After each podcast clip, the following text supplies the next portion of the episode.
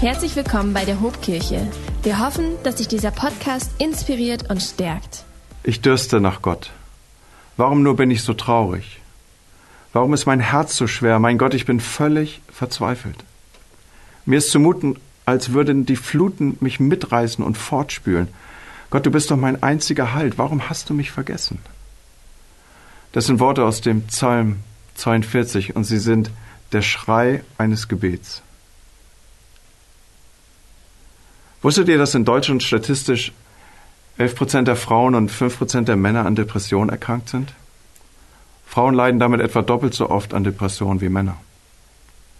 Seit Beginn der Pandemie, so beschreibt die Tageszeitung Die Welt in ihrer Ausgabe vom 17. Februar diesen Jahres, herrscht großer Alarm in den Kinder- und Jugendpsychiatrien unseres Landes. Ängste, Essstörungen,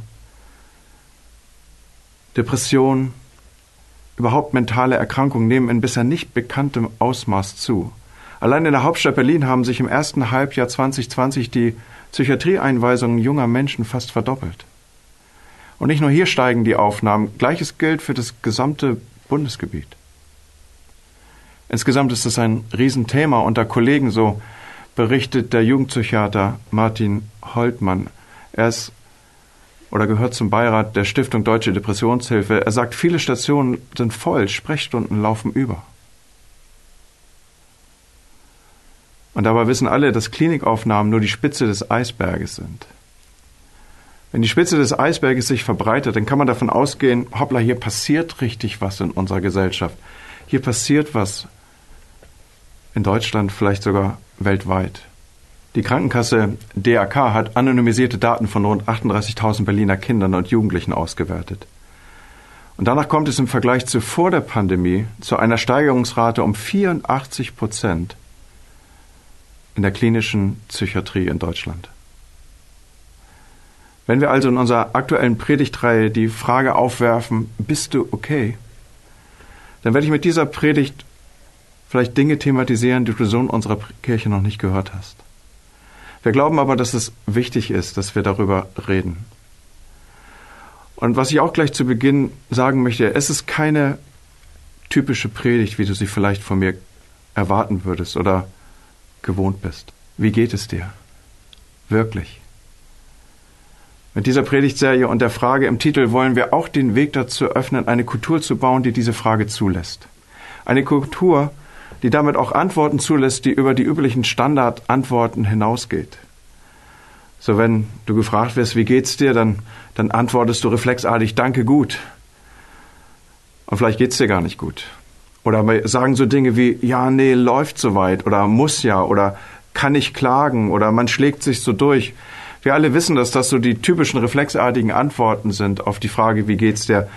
Aber wir wollen eine Kirche sein, die Hoffnung bringt. Und dazu gehört auch, und manchmal beginnt es genau damit, dass wir uns Situationen zuwenden, die nach Hoffnung rufen, die nach Hoffnung schreien. Und es beginnt manchmal damit, dass wir nachfragen, wie geht es dir? Und auch wirklich auf die Antwort warten, dass wir hinhören, verstehen und dann im Rahmen unserer Möglichkeiten helfen oder auf Hilfe hinweisen. Mentale, mentale Erkrankungen wie die, die wir am Anfang erwähnt haben, Ihnen ist nicht mit einer einfachen Lösung beizukommen. Es gibt da keine Instant-Lösung. Richtig angewendet wirst du dann morgen auf jeden Fall gleich wieder Schakka schreien und danach fragen, wo das Klavier steht. Sondern das Thema, was ich hier zum Aufruf bringe, ist ein komplexes Thema. Das Ringen um mentale Gesundheit, das Struggle mit mentaler Erkrankung ist komplex. Depression ist komplex. Die Art dieser Erkrankung ist real. Und sie ist nicht irgendwo weit weg und nicht Teil unserer Gemeinschaft, nur weil wir nicht darüber reden, sondern sie ist inmitten von uns, unter uns, Teil unserer Gemeinschaft. Und da wir ein Spiegel der Gesellschaft sind, nimmt sie auch in unserer Mitte zu. Eine Depression zum Beispiel kann viele Ursachen haben. Dramatische Erlebnisse im Leben, vielleicht eine wie auch immer geartete genetische Veranlagung, Stoffwechselstörung, kann durch Stress verursacht sein, durch schwierige Umstände, manchmal weil wir Dinge vielleicht zu verbergen suchen oder hier und dort andere schwierige Umstände haben, in denen wir uns erleben. Und manches an Gründen mehr könnte man hier nennen. Schau, das Problem mit mentalen Erkrankungen ist, du kannst, du kannst sie nicht sehen. Du kannst sie nicht berühren. Du erkennst sie nicht in einem MRT, auch nicht im Ultraschall. es ist eine Erkrankung, wo du nicht irgendwie einen Gipsarm hast und mit Stolz in die Klasse zurückläufst und sagst, hey, ich habe mich beim Sport verletzt und darf ich euch um eure Unterschriften auf meinem Gips bitten? Du erkennst sie so nicht. Ja, es gibt Symptome, die kann man deuten, aber es ist weit davon entfernt, in ähnlicher Weise erkannt zu werden, wie zum Beispiel ein gebrochenes Bein oder eine Platzwunde. Aber das macht es für alle Beteiligten nicht unbedingt leichter, sondern eher schwieriger. Es macht es sowohl für den, der es an sich erlebt, als auch für die, die es an anderen Menschen erleben, irgendwie auch weniger greifbar im Sinne des Wortes. Aber ich möchte, dass wir das ganz am Anfang und auch in den ersten Minuten dieser Predigt schon gleich verstehen. Das, was wir heute miteinander verhandeln, dieses Thema, da gibt es keinen Drei-Stufen-Plan zum Heilungserfolg, keine einfache Lösung. Und dann versammeln wir uns wieder alle, ich habe es hier und dort schon angedeutet, und fassen uns an die Hände und singen Kumbaya und dann ist alles wieder gut.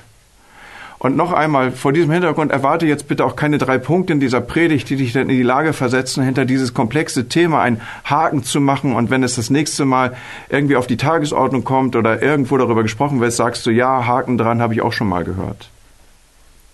Sondern wir behandeln ein komplexes Thema hier. Ich habe in den letzten Wochen die Gelegenheit gehabt, mit Nicole zu sprechen. Ich stelle sie euch gleich vor. Und ich möchte mich zunächst mal bedanken bei ihr dass sie bereit war für dieses kleine Interview und dass wir gleich hineinschauen werden. Nicole ist an Depression erkrankt und ich habe sie gebeten, mal zu beschreiben, wie fühlt sich das an, wenn man, wenn man mittendrin ist in so einem Schub, einer Phase, wo es einem nicht gut geht. Mhm. Ja. Und du deutest das eben an, dass, dass, dass es so, so schwer ist, von außen sich damit reinzustellen. Ähm, vor dem Hintergrund ist natürlich auch das nicht wirklich erfassbar, was für Gefühle so etwas auslöst, wenn man in so einem akuten Schub sich bewegt zum Beispiel. Willst du mal versuchen, uns das zu beschreiben? Was, was sind die, also ich weiß, dass das jetzt keine einfache Aufgabe ist, die ich da mit dir vorhabe, weil, weil Gefühlen Worte zu geben ist an sich schon schwierig und jetzt auch nochmal in diesem Kontext. Deswegen danke, dass du dich darauf einlässt, aber, aber versuch uns mal zu beschreiben, was, was ist das Gefühl, was einem umgibt? Jeder von uns geht im Leben durch Phasen, die wehtun. Und ich denke, wenn ich jetzt sage, erinnere dich an den Punkt, der dir am meisten wehgetan hat, dann hast du einen im Kopf und du hast das Gefühl im Kopf. Sagen wir mal, ein, ein Mensch, den man sehr geliebt hat, stirbt zum Beispiel. Wenn du keine Depression hast, dann gehst du durch Trauerphasen durch und irgendwann kannst du es loslassen. Wenn du aber in so einer Depression steckst, in meinen schwierigsten und, und tiefsten Phasen, da ist dieses Gefühl ständig da. Es ist so, wenn du, wenn du abends ins Bett gehst, dann schläfst du ein und weinst. Du schläfst mit einer Trauer ein, die, die wirklich schwierig ist. Du träumst nachts davon. Du durchlebst in deinen Träumen Situationen, die, die dir wehtun oder die dich traurig machen.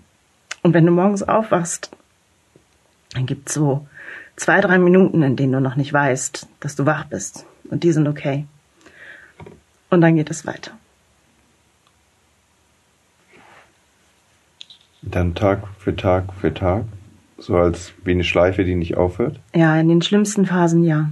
Also ähm, es, die sind Gott sei Dank schon ein bisschen her. Aber es gab eine Phase, wo ich auch nicht arbeiten gegangen bin wo es einfach stell dir vor, du bist in diesem, du bist in dieser, in diesem Schmerz gefangen und du kommst da nicht raus. Und was sich dann einstellt, wenn es tagelang so weitergeht, ist vor allen Dingen irgendwann so eine Hoffnungslosigkeit, so eine, ich werde das nie überwinden können. So ein Gefühl. Das Gefühl, dass du für immer in diesem, in diesem Kreis drin stecken bleibst und drin stecken bleiben wirst. Es ist abgrundtief hoffnungslos in dem Moment. Wir wollen als Kirche diese Art von Erkrankung ernst nehmen und respektieren und auch respektieren, dass von ihnen Kräfte ausgehen können, die die Menschen etwas rauben können, die zerstören können, die die töten können. Freunde, damit wir das hier klar miteinander kommunizieren. Ein Christ muss nicht einfach stärker beten oder lauter Halleluja singen und dann geht dieserlei Krankheit wieder vorbei. Es ist eine Krankheit, wie ich schon gesagt habe. Man sucht sich nicht aus, dass man Krebs hat oder an Krebs erkrankt und man sucht sich auch nicht aus, dass man an einer Depression erkrankt, hat mir Nicole im Laufe des Interviews erklärt. das wir miteinander geführt haben. Die Realität ist, dass es auch in christlichen Kreisen Menschen gibt, die mit schweren inneren Kämpfen und Krankheitssituationen zu kämpfen haben. Und das Dilemma ist, dass diese Menschen sich oft nicht trauen, über ihre innere Welt zu reden, weil sie sich fürchten, ausgelacht oder verurteilt zu werden. Irgendwie werden Menschen stigmatisiert, die unter Angstzuständen oder Depressionen leiden. Das muss aufhören, Leute. Die Kirche muss hierauf bessere Antworten geben und finden. Und es beginnt damit, dass wir die Kraft, die von Depression, die Kraft, die von mentaler Erkrankung ausgeht, respektieren und erkennen. Wenn du durch diese Dinge noch nicht gegangen bist, ich sag dir, du wirst es nicht wirklich verstehen können. Wenn du noch nie mit Gedanken des Selbstmordes zu tun hattest, du wirst sie in der Tiefe nicht begreifen können. Und ganz ehrlich, selbst Menschen, die durch solche Zeiten gegangen sind, sie berichten, dass selbst sie nicht wirklich in der Lage sind zu beschreiben, was ihnen eigentlich passiert ist. Aber nicht zu verstehen, gibt uns nicht das Recht, einfach still zu sein.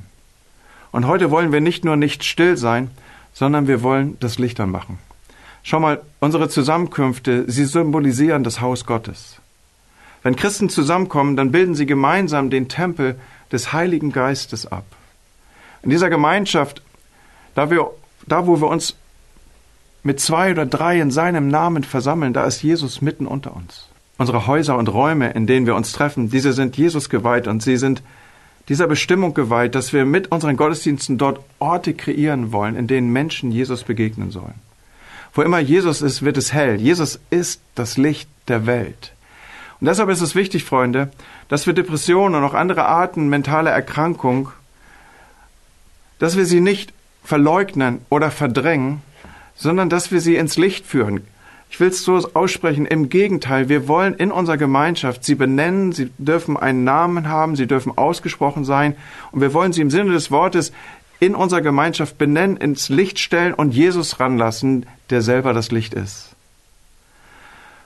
Und ich glaube, das eine oder andere wirst du mir abnehmen, wenn ich das so ausspreche jetzt. Depression macht seine beste Arbeit im Dunkeln. Die Kraft von suizidalen Gedanken entwickelt ihre tiefste Kraft in der Dunkelheit. Wusstest du, dass die meisten Selbstmorde in dem Zeitfenster um Mitternacht auftreten?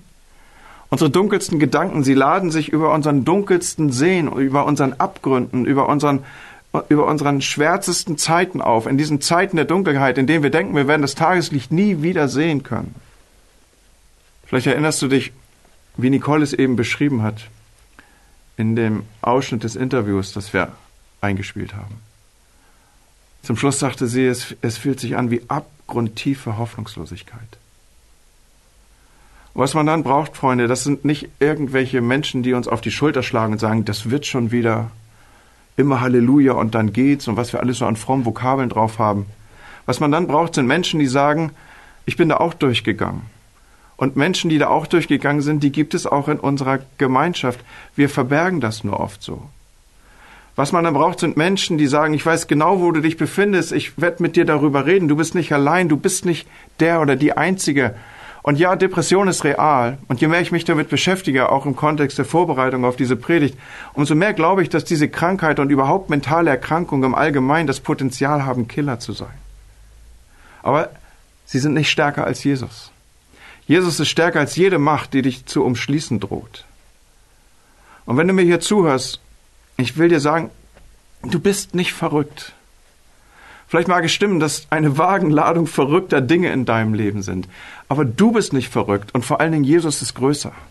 Und ich wünsche dir so sehr, wenn du das hier irgendwie hörst, dass du es annehmen kannst. Du bist nicht verrückt. Du sagst vielleicht, Pastor, wenn du wüsstest, was für Symptome ich habe. Wenn du meine Gedanken, meine dunkelsten Gedanken kennen würdest. Wenn du wüsstest, was mein Körper mit mir macht. Ich hab's nicht, ich hab's nicht unter Kontrolle.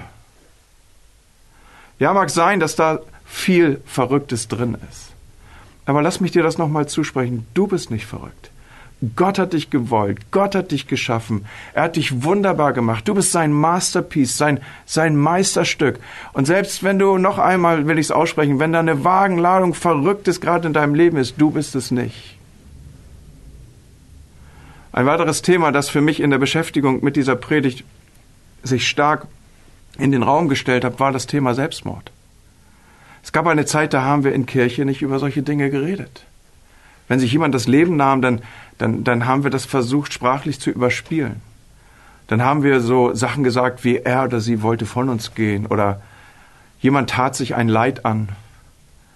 Und ja, so als, als Profiredner, wie ich es bin, als, als Pastor, als Redner auf Beerdigung, ich bin darauf trainiert, dem Tod und seine Umstände auszusparen. Du kannst auf der Beerdigung eines Menschen sein, der sich das Leben genommen hat und niemand wird darüber sprechen, wenngleich doch man wird darüber sprechen, aber nicht offen, sondern es wird als Flüstern auf dem Weg, wenn man dem Sarg nachgeht, darüber geredet werden. Und wir reden auch nicht gerne darüber, dass jemand zum Beispiel in eine psychiatrische Einrichtung gekommen ist. Wir sagen dann so Sachen wie, er oder sie ist in Behandlung oder hat einen Krankenhausaufenthalt oder sie erholt sich oder er wird medizinisch begleitet. Hey, ganz ehrlich, ich wünschte, wir könnten als Kirche an einen Punkt kommen, wo wir über solche Dinge reden. Eine Kirche sollte kein Ort sein, an dem man Dinge verstecken will. Es sollte und es muss der Ort sein, an dem wir Jesus unsere verkrüppelten Hände, unsere Dinge, die, die, die uns wehtun, das, was uns nicht gefällt, das, was wir vielleicht am liebsten zu verstecken suchten. Kirche muss ein Ort sein, wo wir ihm das hinhalten dürfen. So wie der Mann seine verkrüppelte Hand, sein Handicap Jesus sichtbar entgegenhielt. Und, und hey, wenn ich irgendwas mit dieser Predigt sichtbar machen kann, dann, dann dieses, dass die Tage, an denen wir nicht darüber gesprochen haben, sie sollten zu Ende sein, Freunde. Was wäre, wenn unsere Kirche ein Ort wäre, an dem Menschen sagen können, ich leide an Depression. Hey, ich habe echt ein Problem mit Essstörung. Ich, ich kann mich selbst nicht leiden. Ich, ich mag mich nicht annehmen. Ich nehme Medikamente. Ich habe Gedanken, die sind dunkel. Was wäre es, wenn wir ein Ort wären, wo diese Dinge offen ausgesprochen werden dürfen? Stattdessen führen wir so komische Dis Diskussionen, ob man Medikamente nehmen darf und ob das immer noch im Glauben sei und ob Antidepressiva nicht vom Teufel wären. Und hey Leute, lasst uns aufhören mit so einem Quatsch. Wir wollen eine Kirche sein, in der man real sein darf. Und lass mich da ein bisschen nachlegen, weil da geht es um Kultur, die wir hier miteinander prägen. Lasst uns aufpassen, dass wir hier nicht so eine Siegerkultur installieren. Ja, wir loben Gott und wir feiern Dinge und wir benennen gute Geschichten, aber das darf doch am Ende nicht dazu führen, dass wir uns gegenseitig etwas vorspielen und Dinge zurückhalten, sondern auch die Täler und die Tiefen unseres Lebens sind Teil des Lebens. Und Kirche muss ein Ort sein, an dem wir real werden dürfen. Und ich will es aussprechen für die Hobkirche. Es ist okay, nicht okay zu sein. Hey, nochmal, es, es ist okay, nicht okay zu sein. So sind wir doch gestartet mit dieser Predigtserie. Bist du okay, haben wir gefragt.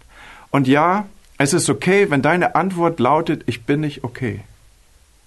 Denn diese Kirche soll und will ein Ort sein, an dem es okay ist, wenn man nicht okay ist. Wir alle haben unsere Niederlagen und auch unsere Kämpfe in, in, in unserer Geschichte. Seien wir doch ehrlich miteinander. Wir sind durch diese Geschichten gegangen und sie haben uns manchmal nicht wirklich gefallen. Und wir sind darin gefallen. Und dann sind wir auch wieder aufgestanden und haben manches hinter uns gelassen. Und schau mal, der Reflex, den wir jetzt so gerne zulassen, ist der, dass wir die Tür dahinter zumachen. Wir, wir, wir, wir ziehen alles wieder dicht an uns ran. Man darf es nicht mehr sehen. Äh, und, und dann gehen wir weiter, als wäre nie etwas passiert in unserem Leben. Aber weißt du, du und ich, wir, wir haben eine Verantwortung für die Geschichte, die wir erlebt haben. Wir haben eine Verantwortung für die Geschichte, die uns passiert ist. Menschen können daraus lernen und die Gnade Gottes kann daran sichtbar erzählt werden und groß werden. Unsere Berge und auch unsere Täler und vielleicht sogar insbesondere unsere Täler. Hey, hast du mal den Spruch gehört, dass ein Adler seine Nahrung im Tal holt? Das Letzte, was eine Kirche heute braucht, ist eine Fake Church, wo wir uns gegenseitig was vorspielen und wo wir uns in so einer Siegerkultur bewegen, die keine Niederlage kennt. Lass es mich sagen, Ärzte sind eine Gabe von Gott. Heilung kommt von Gott. Heilung kommt von Gott, weil alle gute Gabe von Gott kommt, dem Vater des Lichts. Und ja, Gott kann spontan heilen. So oft haben wir Gottes Eingreifen auch hier in unserer Gemeinschaft erlebt, in unserer Kirche erlebt. Deswegen werden wir eine Kirche sein, die nicht aufhören wird zu beten. Aber wir werden auf der anderen Seite auch nicht Leute stigmatisieren, wenn in ihrem Leben Heilung nicht als spontaner Effekt eintritt. Und oft, oder was heißt oft, eigentlich immer ist Heilung ein Prozess. Und ja, es wird eine Zeit geben, wo Gott alle Tränen abwischen wird und wo kein Schmerz mehr sein wird, aber diese Zeit ist definitiv nicht jetzt. Sie liegt noch vor uns. Ganz im Gegenteil, Jesus sagt, in dieser Welt habt ihr Angst. Und deshalb ist Angst auch Teil unserer Wirklichkeit.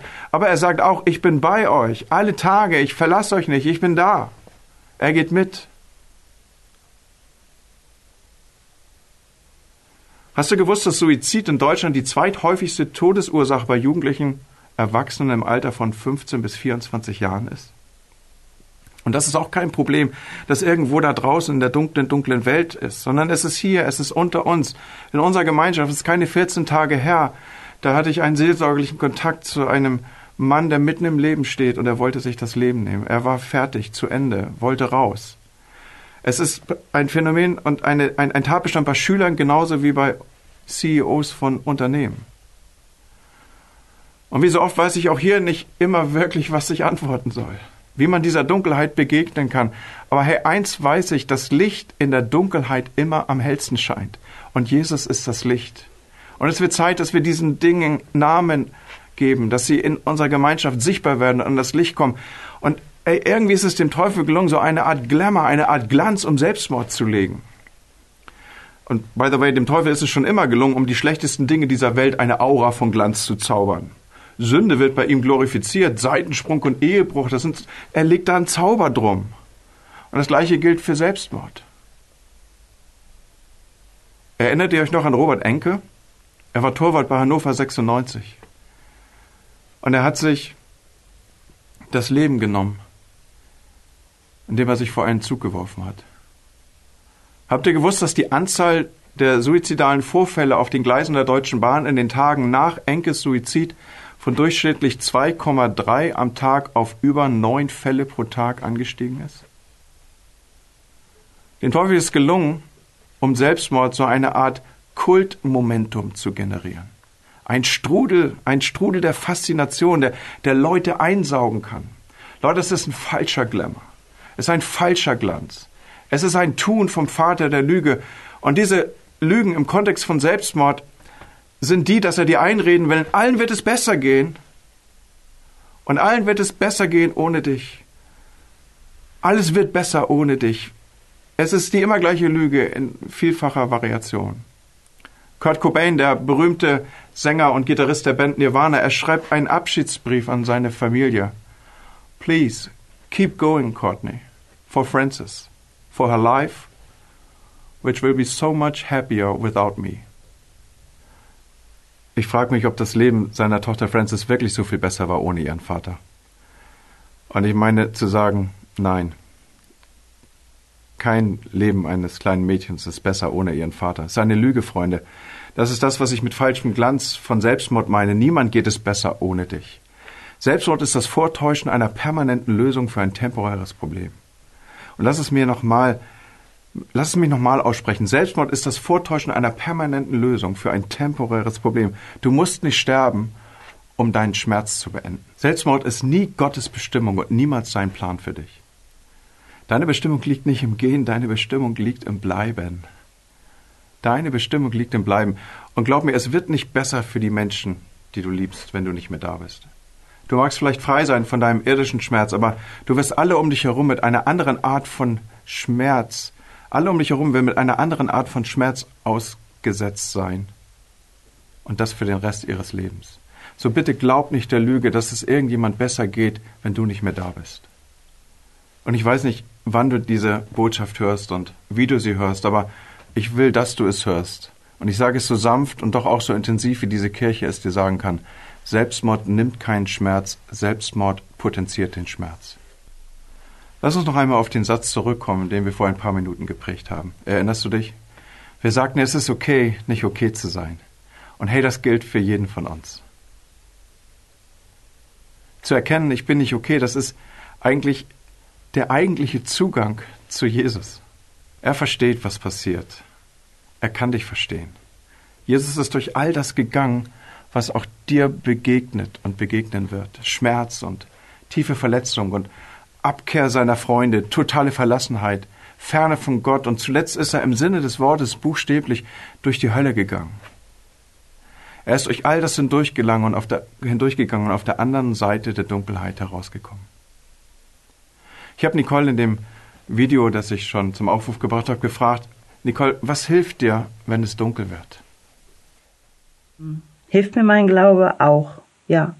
Ähm, wenn ich, wenn es mir jetzt nicht gut geht oder wenn ich merke, dass diese Trigger kommen und ich wieder in diese Abwärtsspirale reinlaufe, dann ähm, höre ich tatsächlich manchmal Worship-Musik. Da gibt's ein paar besondere Lieder ähm, oder ich sage mir Dinge in meinem Kopf. Und das hilft.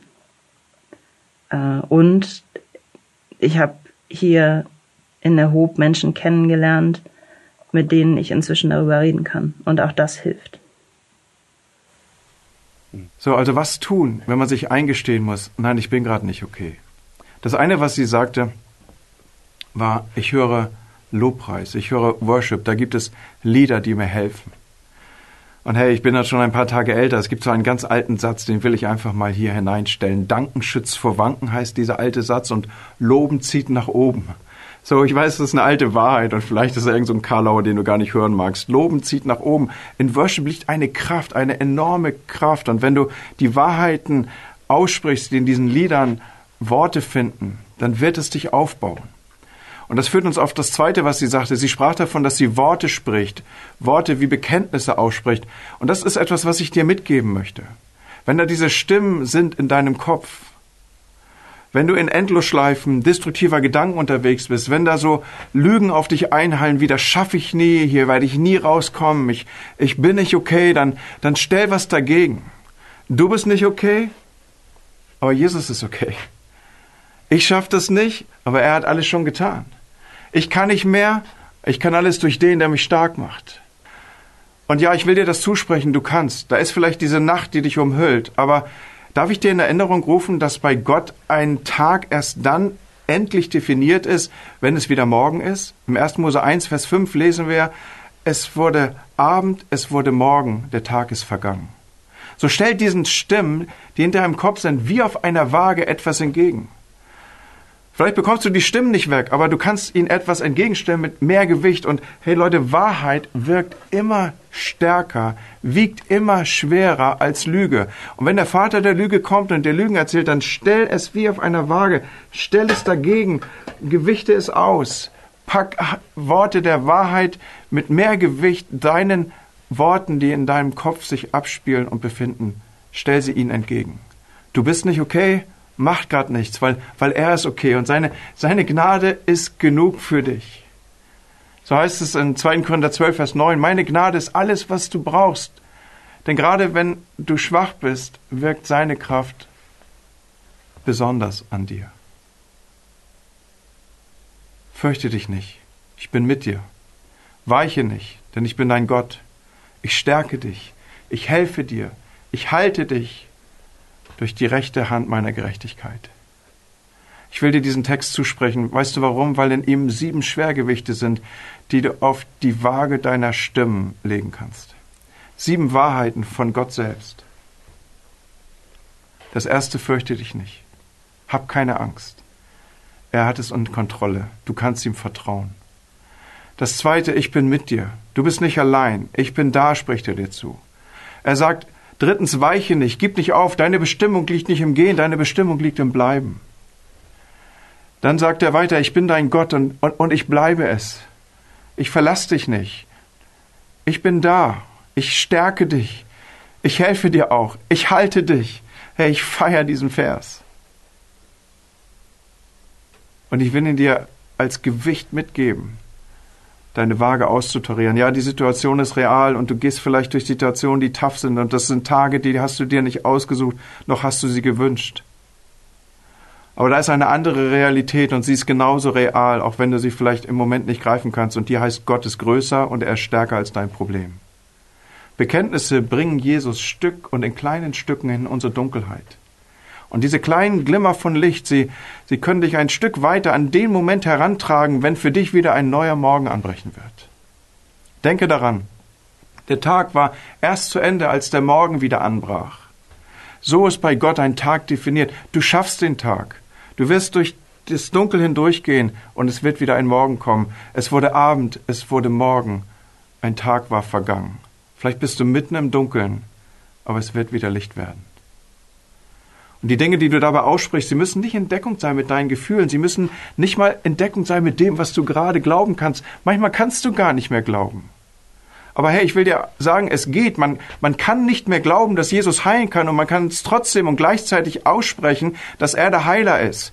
Das mag sich anfühlen komisch, das mag sich, ja, man mag es empfinden als etwas komisches, aber es ist wie bei einer Waage. Du tarierst Dinge aus und stellst Dinge entgegen.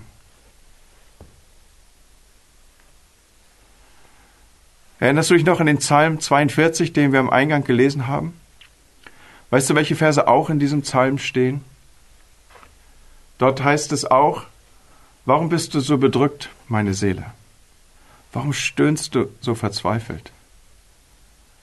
Warte zuversichtlich auf Gott, denn gewiss wirst du ihm dafür danken, dass er sein Angesicht dir zuwendet und dir hilft.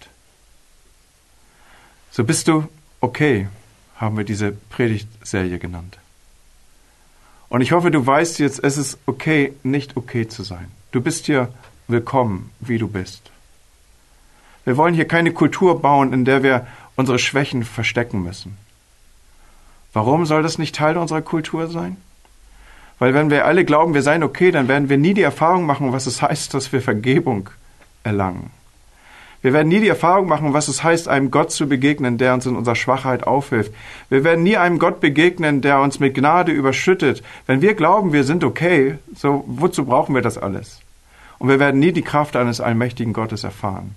Der Schlüssel zu all dem ist Real Talk, Wahrheit. Oder wie es an einer Stelle in der Bibel einmal heißt, es ist die Wahrheit, die uns frei macht. Und lass uns hier mit Wahrheit umgehen. So, was ist die Wahrheit in Bezug auf dein Leben? Wo stehst du mit Gott? Das ist eine Festlegung in unseren Predigten und in unseren Gottesdiensten, dass wir ganz zum Schluss immer fragen, wo stehst du mit all dem, was hier gesagt wurde? Vielleicht bist du jemand, der sich erkrankt erlebt. Ich bitte dich, such Hilfe auf. Vielleicht bist du jemand, der in diesen Endlosschleifen in seinem Kopf steht und, und nicht weiß, wie er sich dort hinaus manövrieren kann. Ich bitte dich, sprech Bekenntnisse und Wahrheiten aus dem Wort Gottes, die stärker sind als jede Lüge, die der Teufel dir einreden will. Denke daran, dass, dass es ein temporäres Problem ist, mit dem du unterwegs bist. Schaff keine finale Lösung, indem du dir zum Beispiel das Leben nimmst. Im Gegenteil, such Hilfe auf aber noch einmal, eben zum Schluss habe ich gesagt, es beginnt damit, dass wir uns ehrlich eingestehen, wer wir sind, wo wir stehen. Vielleicht sagst du, ich habe überhaupt keine Beziehung zu Gott. Dann bitte ich dich, dass du mir ein kleines Gebet nachsprichst, weil, weißt du, er ist immer nur ein Gebet weit weg.